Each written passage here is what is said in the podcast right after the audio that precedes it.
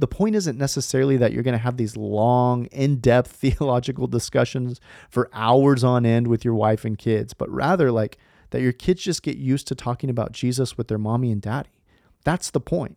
Uh, that they hear mommy and daddy not just praying for a meal and kind of moving on, but that these moments become sacred where you learn to talk about the things of God and how it applies to everyday life. How's it going, guys? Welcome back to the Dad Tired Podcast. I'm your host, Jerrad Lopes. Join me every Monday as we dive into what it looks like to be men who fall in love with Jesus and help our families do the same. You can learn more about our books, resources, conferences, and even online community by going to dadtired.com. Let's dive into today's episode. Hey guys, before we dive in, I do want to remind you that we have two Dad Tired conferences coming up in the month of February. One is in Apex, North Carolina on February 22nd, and then we have another one on February 29th in Maurice, Iowa. If you live anywhere in those areas, you should definitely come and spend the day with us. We talk about what the gospel or how the gospel changes the way that we see ourselves, our marriage, our parenting, and our work. So, if you're not already signed up to come to those and you're in the area, make sure to go to dadtired.com, click the conferences tab, and get signed up. All right, now let's dive into today's episode. All right, guys, welcome back to the Dad Tired Show. So glad that you're here. Today we are talking about redeeming dinner time, uh, which really can be any meal time. If you are like me, I have an eight year old, a six year old, and a one year old, and dinner or really any meal, but especially dinner, uh, is just chaos. Um, and I hope I'm not alone. Hopefully, I don't record this podcast and I get a bunch of emails like, dude, bro, like, what's wrong with your family? Dinner's fine for us. We're great. Like, all meals are very proper, and my kids sit and listen to me, and we they eat all their vegetables.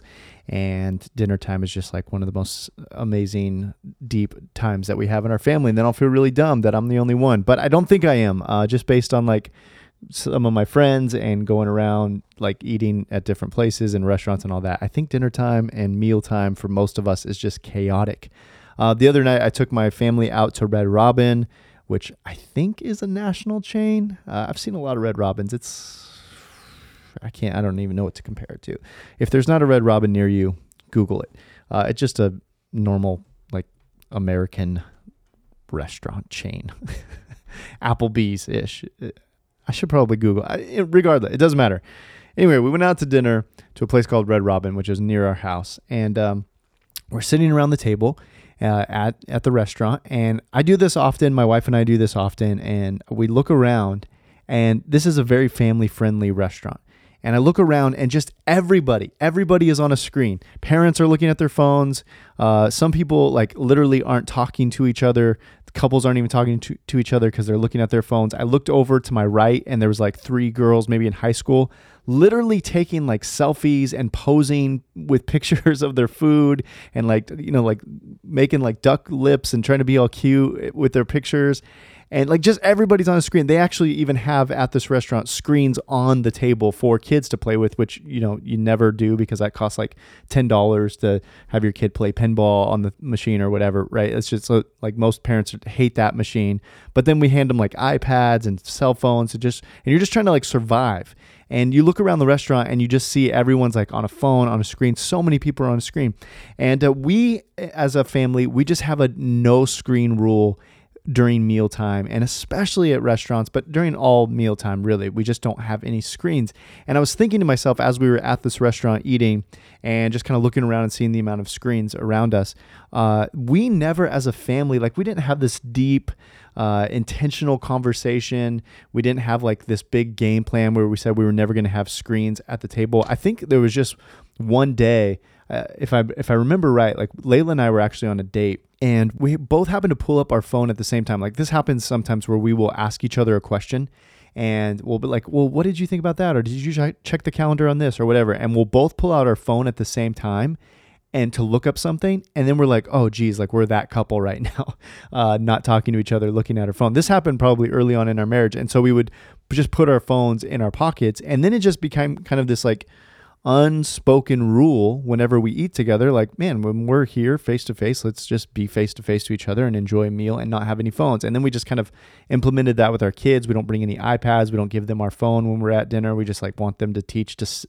teach them to sit and be quiet not that sounded terrible not like sit and be quiet but to sit quietly and respectfully at a dinner table and to eat and, and be able to talk to each other and talk with mom and dad and all that stuff. So this is just something that we've done but i remember thinking as we were sitting at red robin like i didn't have any real big game plan. This has just become a value in our family. And then I thought, uh, it seems like um, this is maybe an area where other parents are struggling with like what do i do at dinner time at home or at restaurants like how do we handle dinner it's like it's it's stressful and so I thought this might be a good day to like, this might be a good episode to address this one, not just why we do it and how we do it, but more importantly, like, what does God say about it and why is this important? I think for most of us, dinner time is stressful. It's just something that we're trying to survive and something that we dread. We're getting through, especially like I've got a one year old, and dude, like, it is stressful trying to feed that little girl. She's like, texture. She doesn't, she throws things around. She makes a mess. She swipes things off of the table.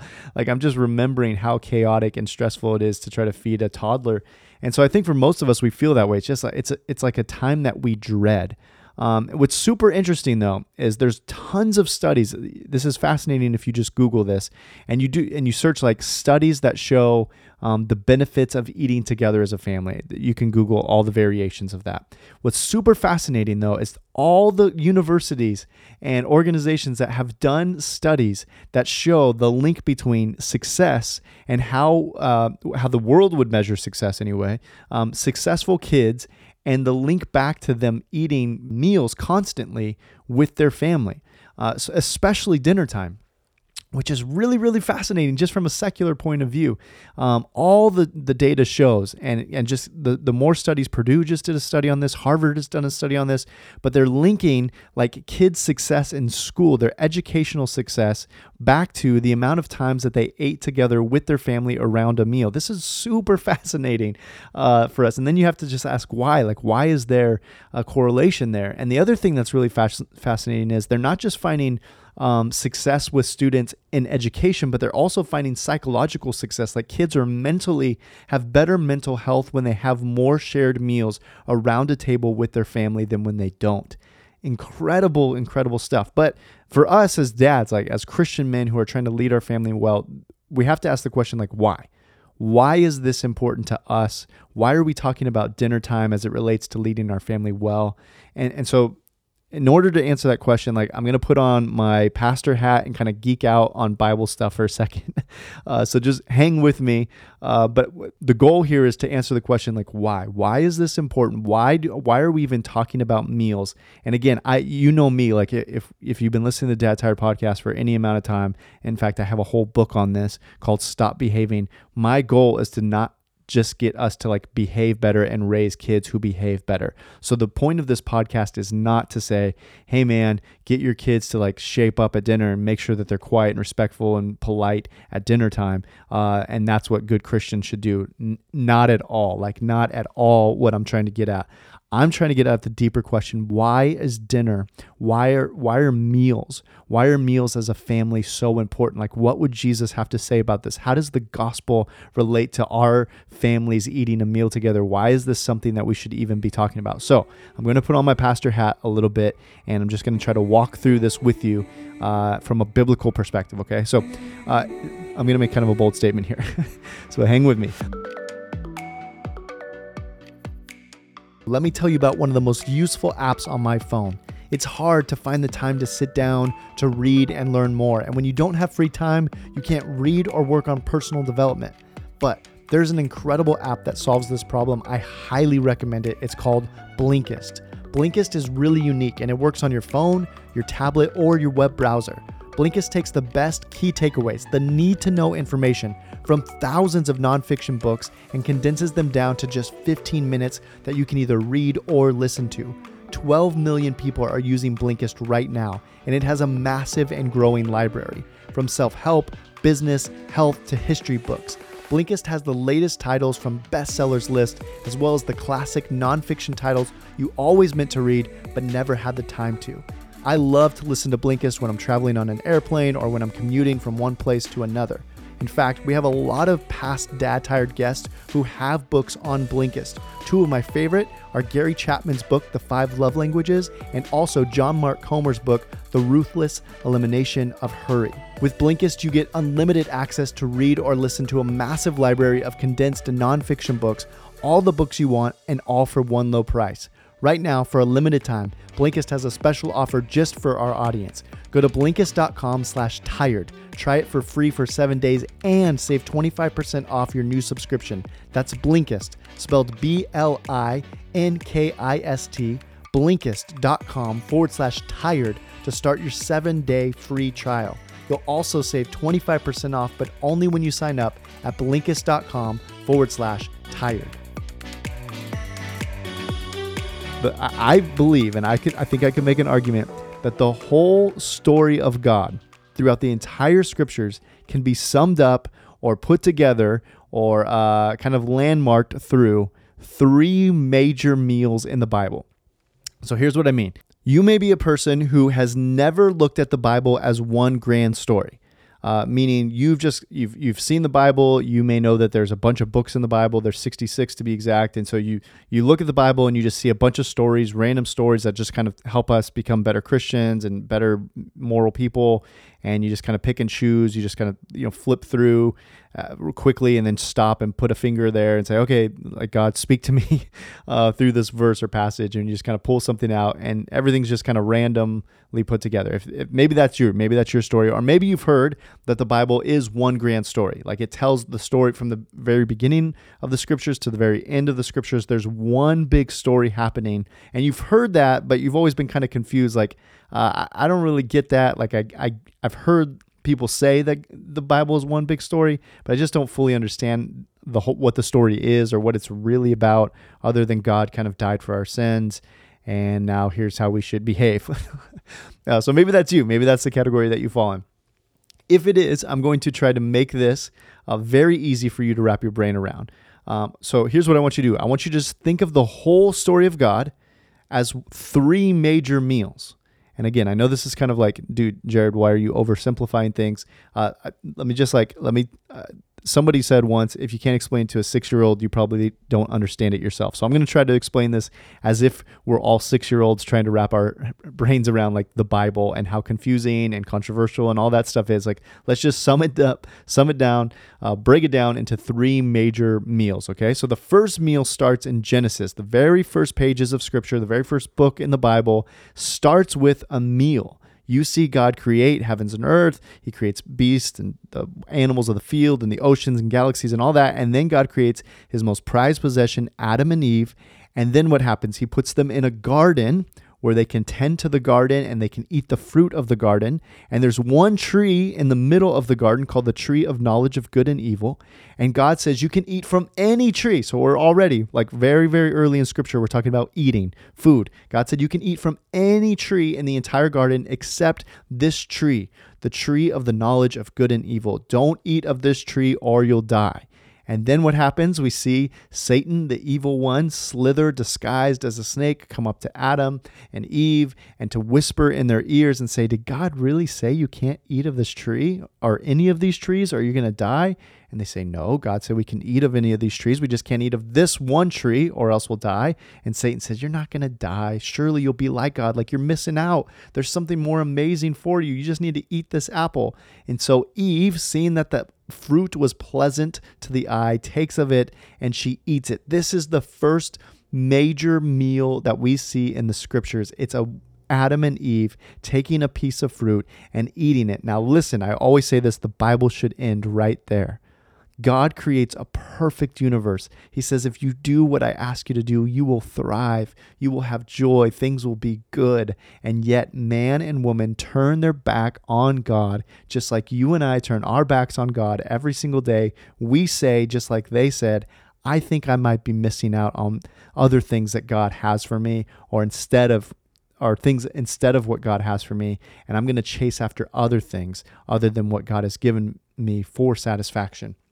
And so Adam and Eve take of the apple and they eat it. It's the very first meal that we see in Scripture. And now, listen, this meal is important and significant because all of creation starts to deteriorate in that very moment.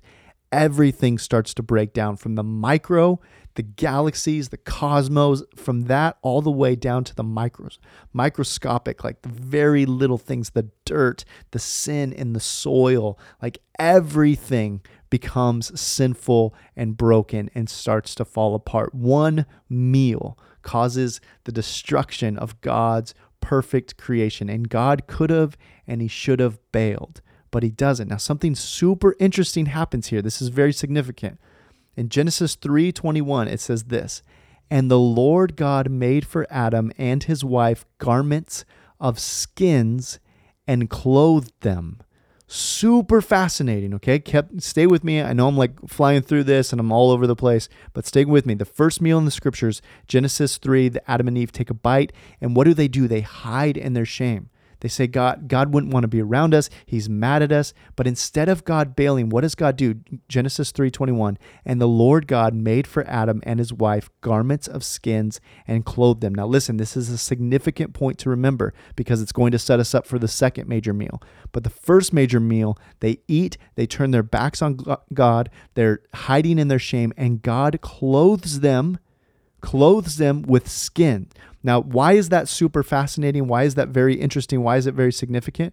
Because it's the first time that we see innocent blood was shed to cover up the sins of another person. Innocent blood shedding to be covered over the guilty. It's the we see it very very back in Genesis 3 uh, where something had to die and cover up something innocent died an animal an innocent animal dies for the sake of a guilty person okay very, very significant. In fact, all the rest of the scriptures in the Old Testament, this becomes a practice. They would take sacrifices, innocent animals, uh, goats, sheep without blemishes, doves without blemishes, and they would sacrifice them. And that innocent animal would atone for or substitute or cover up the sins of the guilty person. This happened over every day, every year. There were sacrifices over and over and over. And in fact, the more you sin, the more sacrifices you need. And then you would have to have a priest uh, sacrifice for you and make bigger atonements for you and substitutions for you. I know I'm geeking out. I know you're probably like, Jerrad, how, what does this have to do with me being a better dad, husband? Just hang with me. This is important stuff. Okay. So, all throughout the Old Testament, starting in Genesis 3, we see a meal start the destruction of the world, and then we see innocent blood sh- uh, shed as a substitute for the guilty party. Okay. And then we get to the meal, meal two. This is very big. In meal two, right before we get to it, actually, let me tell, tell you about what happens in John chapter 1. In John chapter 1, there's a guy named John the Baptist. He's baptizing people, he's getting people ready for Jesus to come. He sees Jesus coming in a distance, there's a crowd standing around, and listen to what John the Baptist says in John chapter 1. He says, Behold, the Lamb of God who comes to take away the sins of the world. Really, really interesting language there. He refers to Jesus as a lamb. Like they would have thought of lambs as things that needed to be sacrificed in order to atone for sins. And now they're saying there's a person that we're calling a lamb. This is interesting language because nobody else was ever referred to as a lamb. Like no, we weren't sacrificing other people for the atonement of sin. So how come this guy is being called a lamb? Well, we know later Jesus during the Last Supper, where Jesus says, this is my blood, which is poured out for you. This is my body, which is broken. That would have been very familiar language to them because they were used to like blood being shed, bodies being broken of animals to sacrifice for the their sins, to cover up their guilt. And so now Jesus is saying, My blood is being poured out for you. My body is being broken for you.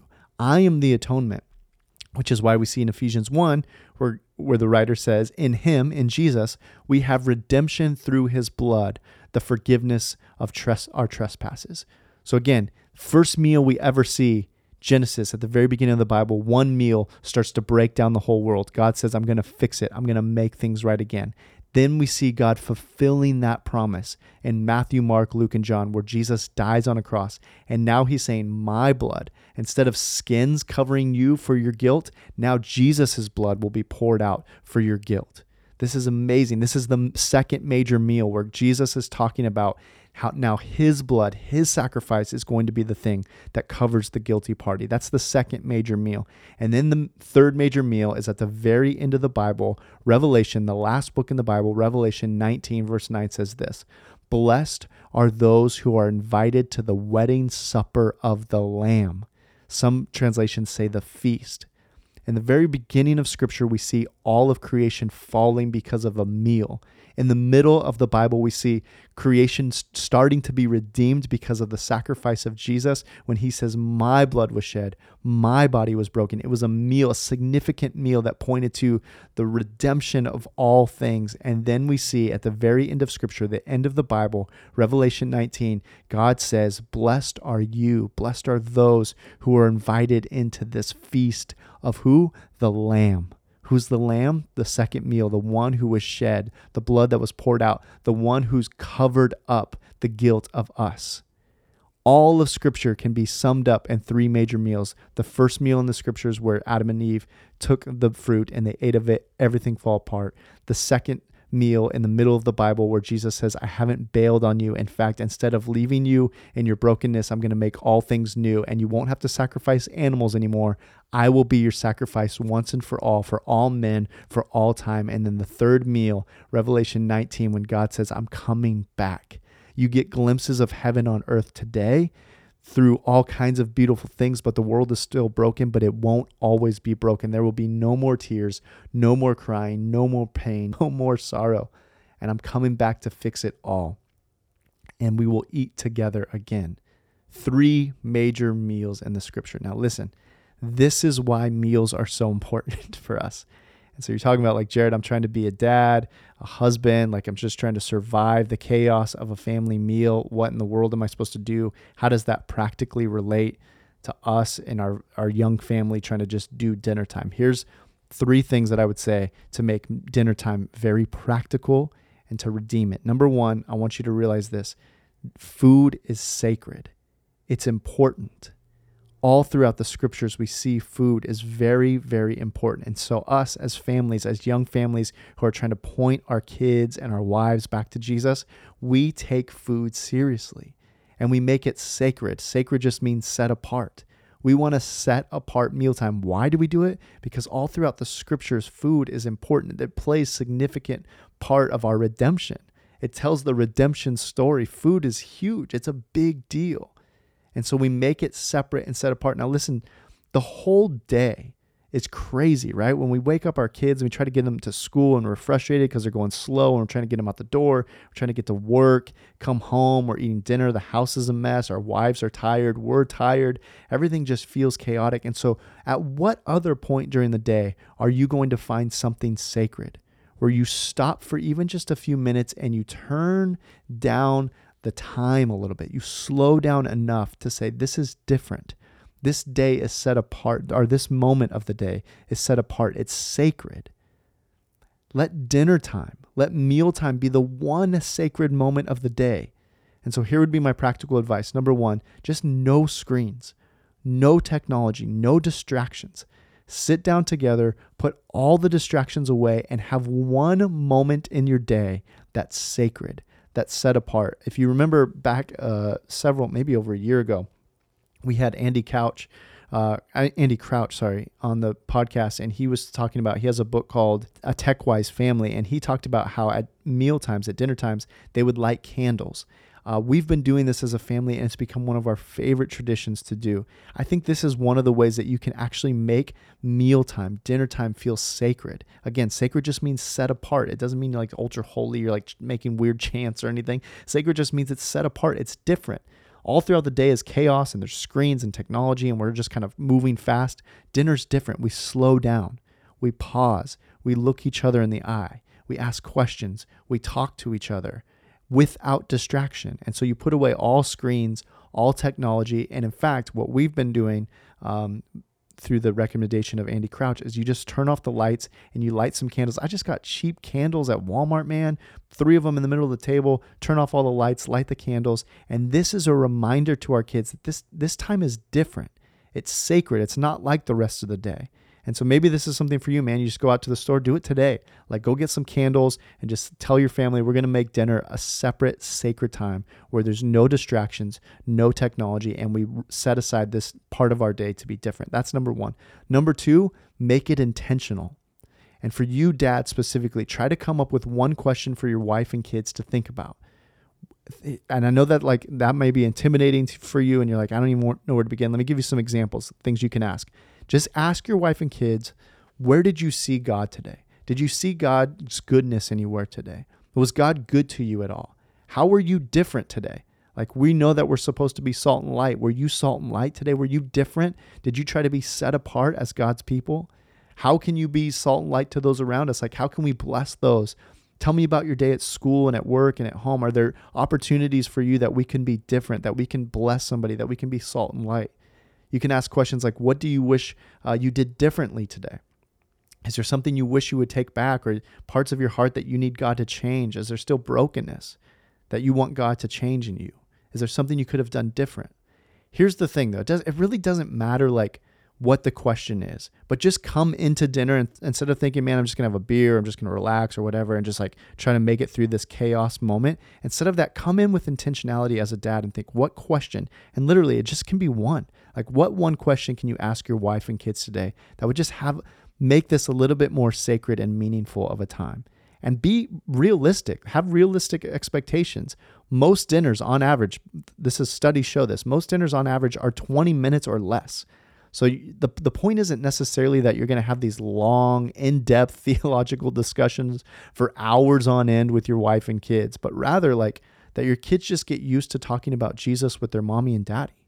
That's the point uh, that they hear mommy and daddy not just praying for a meal and kind of moving on, but that these moments become sacred where you learn to talk about the things of God and how it applies to everyday life. And again, this is like 20 minutes or less, and your toddlers maybe swiping the table, and your kids are goofing off and making fart noises and all this stuff. Like, that's normal life, man. That's normal stuff. But the point is to get used to being in a rhythm where you learn as a family. You have this sacred moment and you learn as a family to talk about the things of God and how it applies to everyday life. So come in, make it intentional with one question. And the last thing I'll say, and this is how we'll wrap up uh, make it open to anyone. Try and share a meal with at least one other person through the, throughout the week. And I mean this for you just personally, dude, like as a man, as a man of God on mission for the glory of God.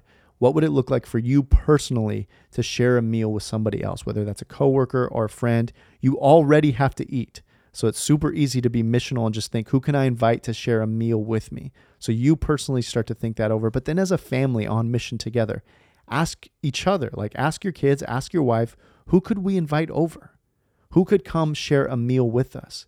And invite them into that sacred and intentional space with you.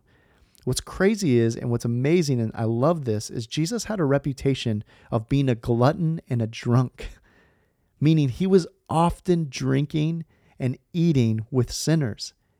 All throughout the scriptures in Mark, he was accused of eating with sinners, and people got mad at him like, why is he sharing so many meals with people who don't love God? It seems as if Jesus' primary method of evangelism came in the form of food. Jesus loved to slow down and to eat with people. He used food as a tool for evangelism, to share about the goodness of God. And so, this is why we take food important. It's sacred. We make these moments sacred, set apart from the rest of our day. We make them intentional. We ask good questions that dig under the surface of our wife's heart and our kid's heart. And then we make them open to anyone. We invite other people to come share food with us, to slow down in the midst of the chaos of their life and to say, hey, come into this sacred moment with us.